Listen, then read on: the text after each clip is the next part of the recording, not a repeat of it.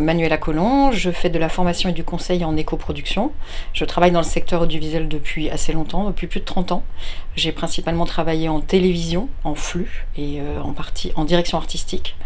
Euh, et je fais de, de l'éco-production depuis à peu près un an, puisque j'ai fait la formation longue, diplômante et, et certifiante de la CPNEF qui s'appelle Déployer une démarche éco-responsable dans sa pratique professionnelle. Et donc c'est pour ça que je me suis consacrée maintenant à l'éco-production. J'ai fait un parcours éco-prod dans l'entreprise où j'étais avant, qui est Canal+, euh, pendant la première année du Covid en 2020.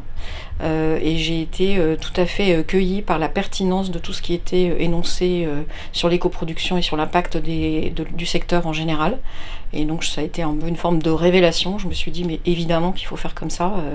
il faut arrêter de produire sans tenir compte de nos impacts et donc de passer à l'éco-production. En termes d'éco-production, les mesures euh, les plus simples à mettre en place, euh, tout de suite, c'est euh, déjà au moins un repas végétarien pendant, pendant la semaine, et même systématiquement de proposer une, offre végétarienne quand il y a une possibilité de, repas.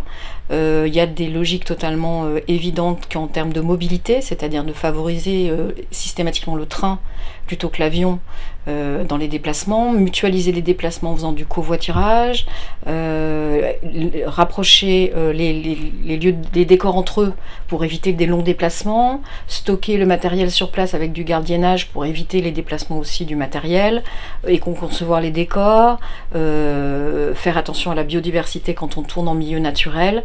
les pistes d'éco-production sont très nombreuses et, et pas si compliquées à mettre en place. La prise de conscience du secteur audiovisuel, elle est assez récente.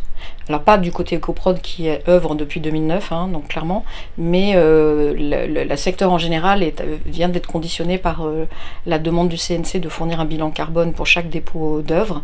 Et donc du coup, ben, il y a une conscience rapide et, assez générale sur la prise en compte du secteur. Et puis après, il y a aussi euh, des artistes qui ont manifesté sur l'impact du secteur. Il y a déjà des productions engagées, il y a des séries engagées, etc. qui motive le plus dans le fait de transmettre euh, mes connaissances dans ce domaine, c'est de pouvoir euh, participer à la transition du secteur pour en limiter les impacts et donc le rendre pérenne.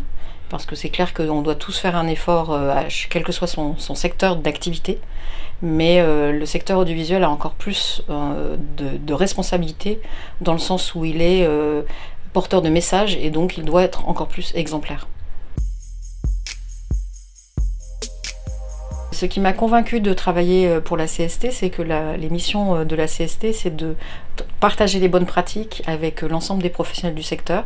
Et donc l'éco-production était évidemment la, base des bonnes pratiques qui doit être transverse dans toutes les, bonnes pratiques du secteur. Donc j'ai trouvé que c'était particulièrement pertinent de travailler avec la CST de ce point de vue.